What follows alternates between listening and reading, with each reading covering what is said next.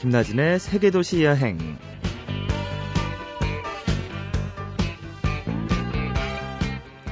안녕하세요. 김나진입니다. 블루마블이란 게임이 있었어요. 음, 두 개의 주사위를 던져서 게임판 위에 말을 움직였는데요. 말이 도는 곳이 여러 나라의 도시들이었죠. 어, 나중에야 알았지만 블루마블은 푸른 구슬이란 뜻으로 지구를 가리키는 말이었다고 하더군요. 그러고 보면 우리는 어릴 때부터 지구별의 세계 여행을 꿈꾸면서 살아왔나 보다. 문득 그런 생각이 들었습니다. 잠시 후에 오늘의 여행가 모셔볼게요.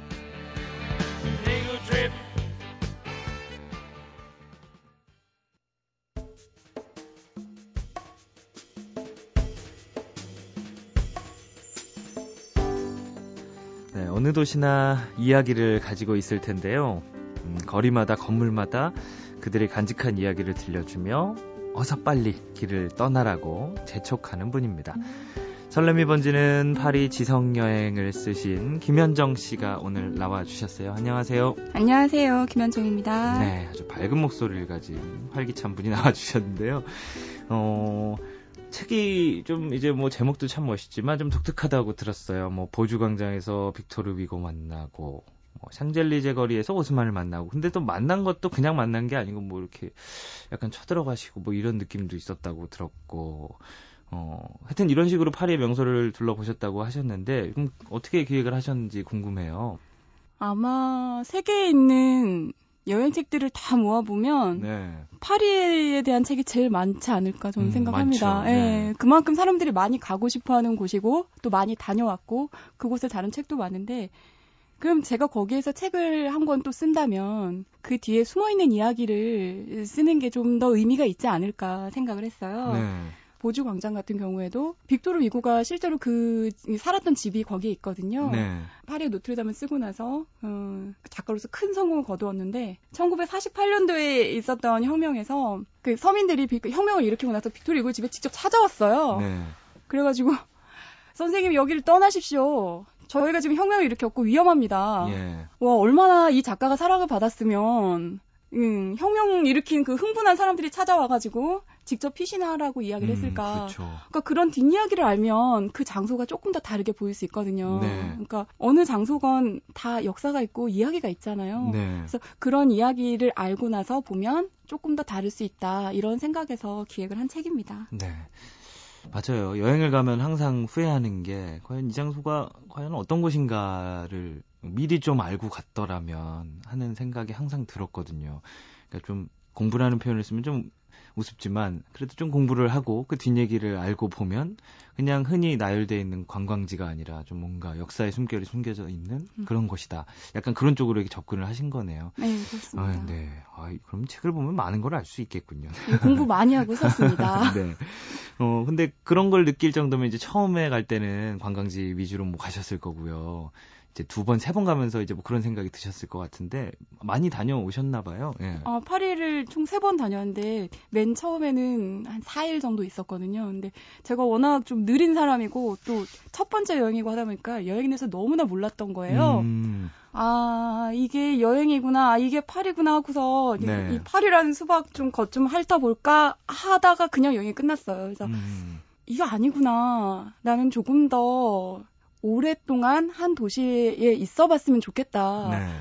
아까 말씀드린 것처럼 공부도 좀 더 해서 그 장소가 어떤 이야기를 품고 있는 곳인지도 보고 한 도시를 오랫동안 여행하면 당연히 그 도시에서 산 것처럼은 아니지만 네. 아니, 조금 더 깊이 볼 수 있겠다는 생각이 들고 무엇보다도 제가 좀 게으릅니다. 네. 그냥 좀 주저하는 성격이에요. 음, 그래서 그렇게 파리에 세 번 가서 처음에는 4일 있었고 그 다음번에 기회가 있었을 땐 2주간 있었고 그 다음에도 예, 2주 동안 걸어 다녔습니다. 그럼 그렇게 세 번이나 가셨고 또 장기간 계셨는데 어 그러면 그 중에서 계신 곳 중에 이제 김현정 씨가 개인적으로 파리에서 나는 이곳이 제일 좋다 하는 곳은 어디일까요?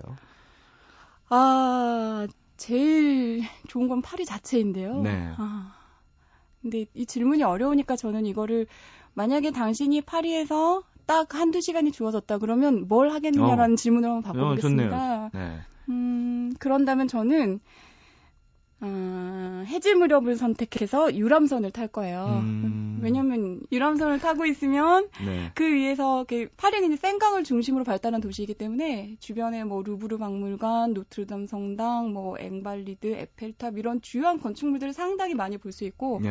또 이제 유람선 타는 거의 포인트는 그거예요. 그 다리 위에 있는 사람들이 손을 막 흔들어줘요. 인자. 네. 그 저도 이렇게 같이 서로 손을 흔들고 이런 놀이가 다른 어느 도시에서 할 수 있는지 모르겠어요. 근데 저는 서울 유람선 그 다리 위에서 이렇게 손 흔드는 사람 있으면 서로 이상하게 생각하지 않을까요? 근데 파리는 그게 이상하지가 않은 도시거든요. 그 네. 저는 가장 좋아하는 장소 꼽으라면 거기를 꼽겠고 그 다음에 이제 조금 반칙인데요. 네. 한 곳을 꼽아달라고 하셨지만 내려서 저는 얼른 보주 광장으로 뛰어가겠습니다. 보주 광장. 예. 네. 보주광장을 가서 또 비토르 비고 집도 한번 급습 한번 해보고 네. 네, 뭐 이런 스케줄로 하면 되겠네요. 어, 참 특이하네요, 일단. 예. 그럼 일단 무작정 가보자 하는 게 바로 그냥 여행이 가질 수 있는 가장 큰 매력이기도 한데, 그러면 그렇게 파리를 여러 번도 가시고, 파리에만 가면 그렇게 뭔가 어떤 거에 휩싸이는 그런 이유가 뭘까요? 파리 매력이 분명히 있을 것 같아요. 예. 음, 파리는 루브르나 오르세 같은 곳도 정말 매력적이죠. 네. 어, 그런 정도의 작품을 실제로 눈앞에서 이렇게 발이 채도록 볼 수 있다는 것도 파리 큰 매력이고 또 어떤 분은 그렇게 말씀하시더라고요. 에펠탑을 보는 순간에 눈물이 나왔다고. 그냥 자기 뭔가 평생 꿈꿔왔던 그런 뭐 낭만이라든가 여유라든가 뭐 이런 것들이 그 에펠탑이란 거에 뭔가 좀 이렇게 투영되어 있었나 봐요. 네. 그래서 자기가 실제로 그렇게 오랫동안 여행을 꿈꾸고 파리를 꿈꾸다가 에펠탑을 봤을 때 어, 눈물이 나올 정도로 자기 감동을 받았다. 이런 음. 분도 있는데 근데 저는 파리가 그 변하지 않는다는 점이 매력적이라고 음, 말씀드리고 언제 싶은데 언제 가도 그대로 음. 있고 제가 갔던 장소들 뭐 당연히 루브르나 오르세아 그대로 있겠죠. 그걸 누가 그 사이에 허물겠어요. 근데 그거 말고도 네. 그냥 그 2주 동안 있으면서 걸어 다녔던 그런 아무런 길들이나 나만 알 것 같은 음, 여행 책에 나오지 않는 그런 평범한 장소들까지도 그대로 있어요. 네. 그때 그 낙서가 거기 그대로 아직도 있고, 음, 그런 변하지 않는 매력이 주는 그런 안정감이 있어요. 좀, 저는 또 그게 파리의 자신감이기도 하다고 생각해요. 네. 예, 뭔가 더 바꾸지 않아도 우리는 이대로도 작품인 거죠. 음. 자기들이 작품이라 생각하니까 이대로 그냥 소중하게 간직하고 있다. 네. 그런 자부심도 좀 느껴지고요. 음.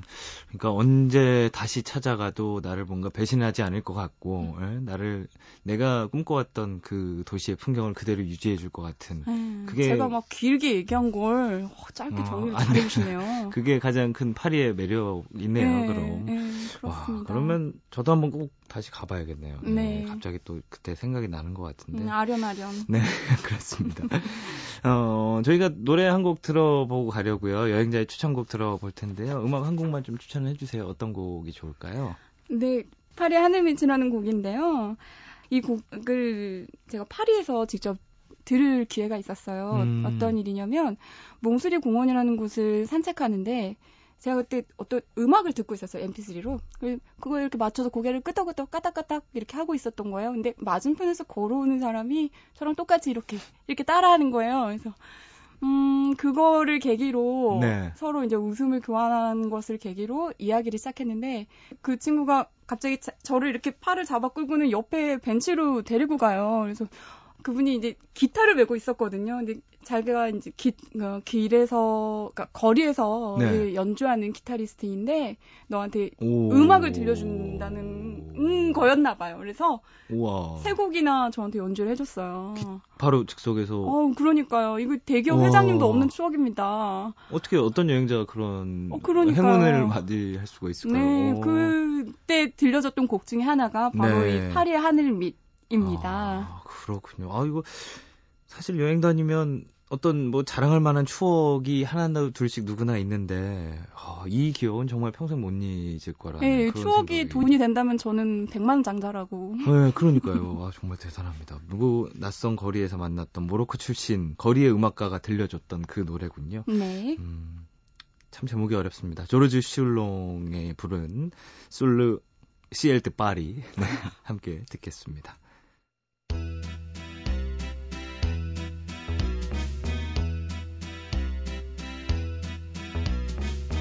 Le ciel de Paris s'envole une chanson.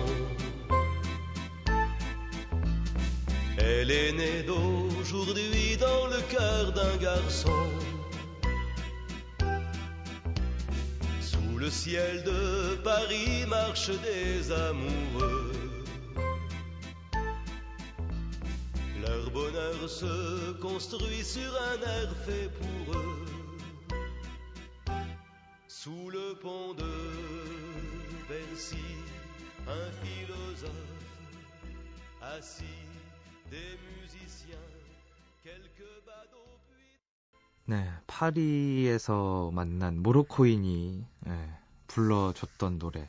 파리 하늘 밑에서 진짜 기타 연주로 이 노래를 들으신 거죠. 음. 예, 언제든 꺼내보고 싶은 수 있는 뭐 그러고 싶은 좀 그런 추억인 것 같은데 일단 노래 참 좋았습니다. 음. 어, 그 이제 파리 저희 청취자 여러분께 좀 어떻게 둘러보면 좋을지에 대해서도 좀 얘기를 해주시면 좋을 것 같아요. 예, 김현정 씨만의 시선으로 예, 일정과 루트를 좀 짜주신다면요.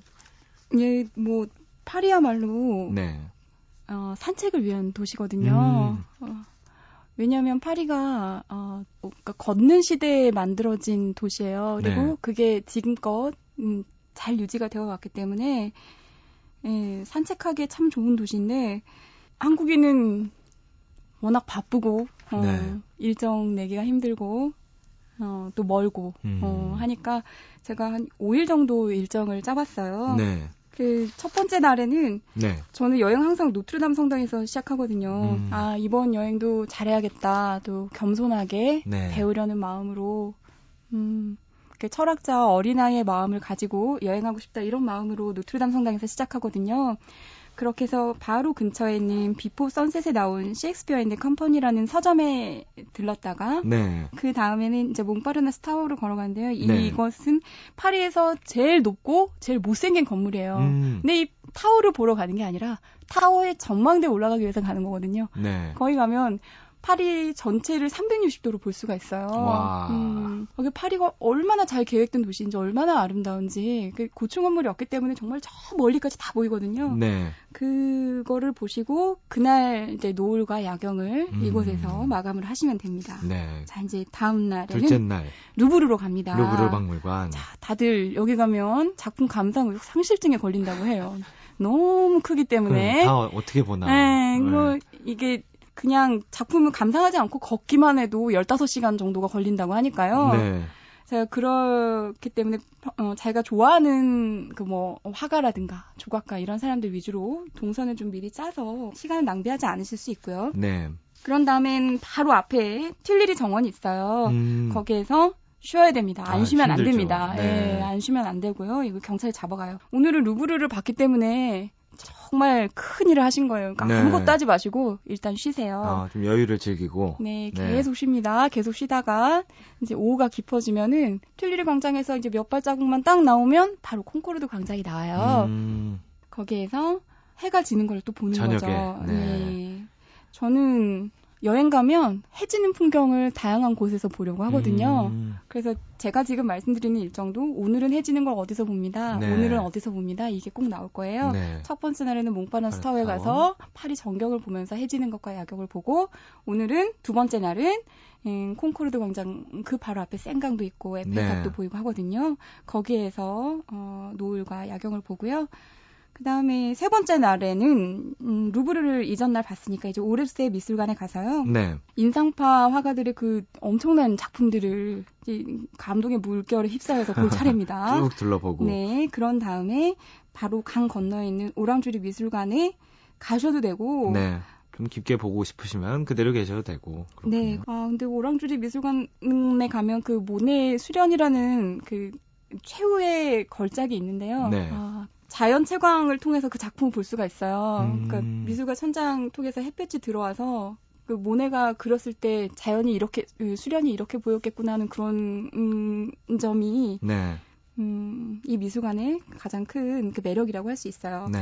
그 다음에는 몽마르트르로 이동을 해서 오늘 본 오르세와 오랑주리에서 본 화가들이 이 몽마르트르에 모여서 19세기 말에 20세기 초까지 어, 모여서 어떤 생각으로 이곳을 산책했을까? 음. 또 아직 그 세상에서 인정받지 못한 화가들이 네. 아, 그런 절망이나 또 그 마음속 뜨거움들을 어떻게 이겨냈을까, 어떻게 견뎠을까, 그런 것들을 좀 생각해 봐도 좋겠고요. 그 다음에는 니생드 카몽도 박물관이라는 곳으로 가보려고 해요. 네. 그 또 박물관이냐 그러실 텐데 여기는 박물관이 아니고 그 닉생드 카몽도라는 사람이 그 카몽도 집안이 살았던 그냥 집이니까 어. 예, 그냥 친구 어떻게- 집에 놀러 가는 기분. 네, 어떻게 살았나 친구 중에 보고. 이런 부자는 없겠지만 네.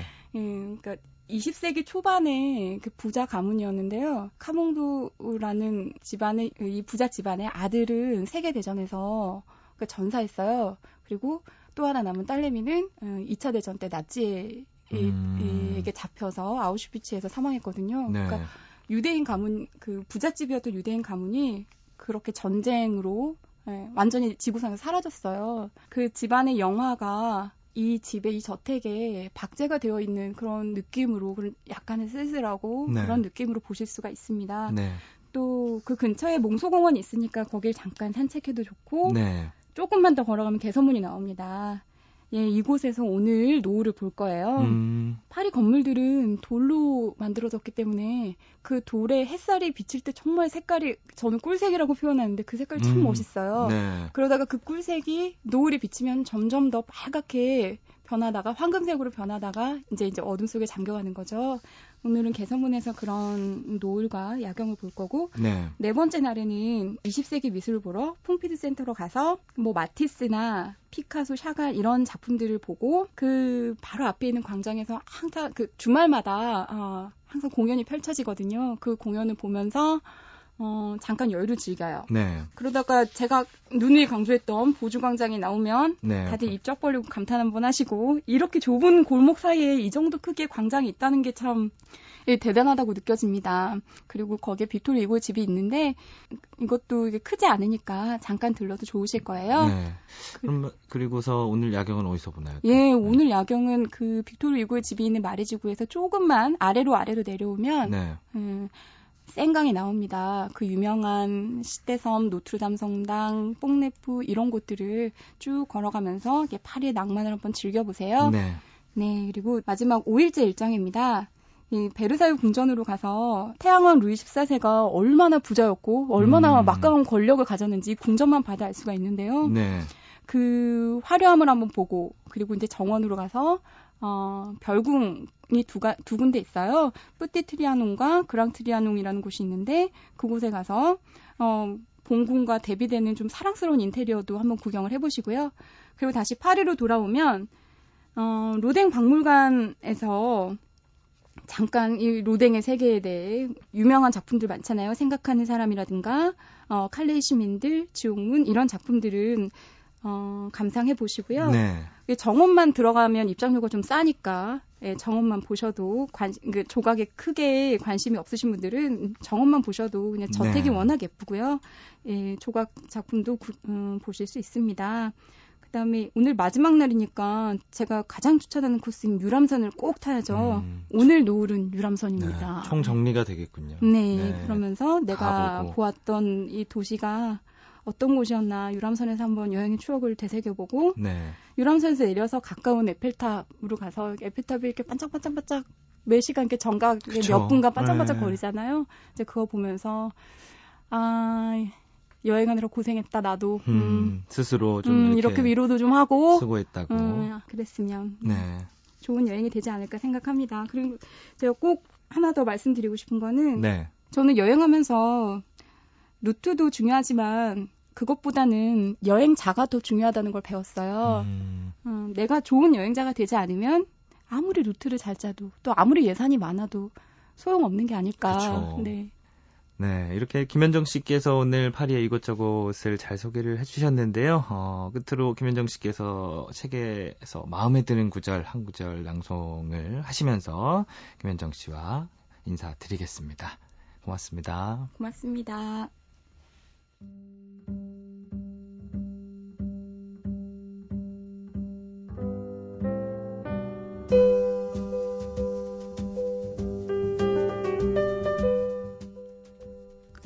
나는 여행하는 동안 호기심과 용기를 잃지 않으려 노력한다. 파리를 여행하든 삶을 여행하든 마찬가지다.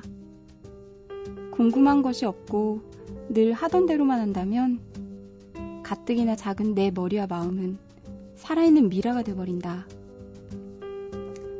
그러나 인간 존중의 마음을 잃는다면 나는 흉기가 될 수도 있다. 파리 여행을 하는 한 달 동안 나는 미라나 흉기였던 적은 없을까? 두려운 질문이다.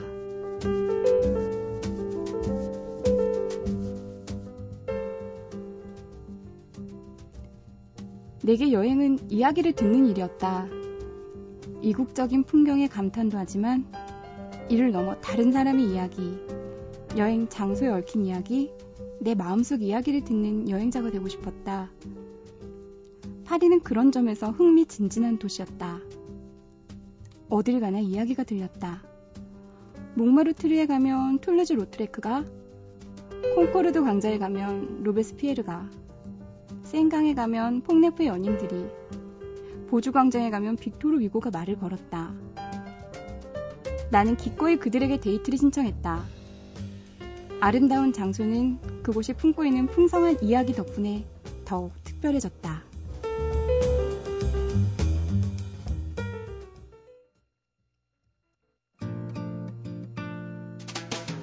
나다크라는 곳이 여행하기 힘들다는 게 이 모든 지역을 갈 때마다 세계에서 제일 높은 도시, 뭐 세계에서 두 번째로 높은 도시, 네. 세계에서 세 번째로 높은 도로를 다 거쳐야 돼요. 베네수엘라에 가면 하나이마 국립공원이라는 곳이 있습니다. 그 지역 전체가 밀림과 미네랄 때문에 검은색의 강물이 흐르는 강과 이렇게 사방이 절벽으로 돼 있고 위는 평평한 그런 산들이 수백 개가 널려 있거든요. 뿌에블로라 그래요. 인디안들이 전통적으로 살아가는 거주 지역 아쿠마 뿌에블로라는 데를 갔을 때 거길 딱 도착을 했는데 그냥 눈물이 나더라고요.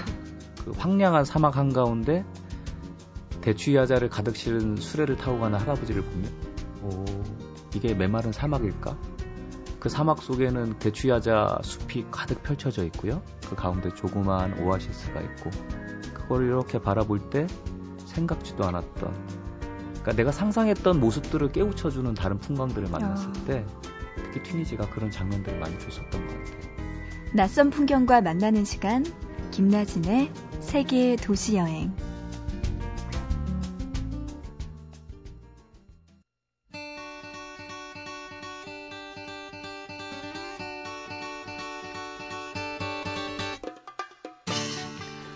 여행이란 생명이 존재하는 형식이다. 어, 이런 명제를 가슴에 품고 여행 가면 좋은 때죠.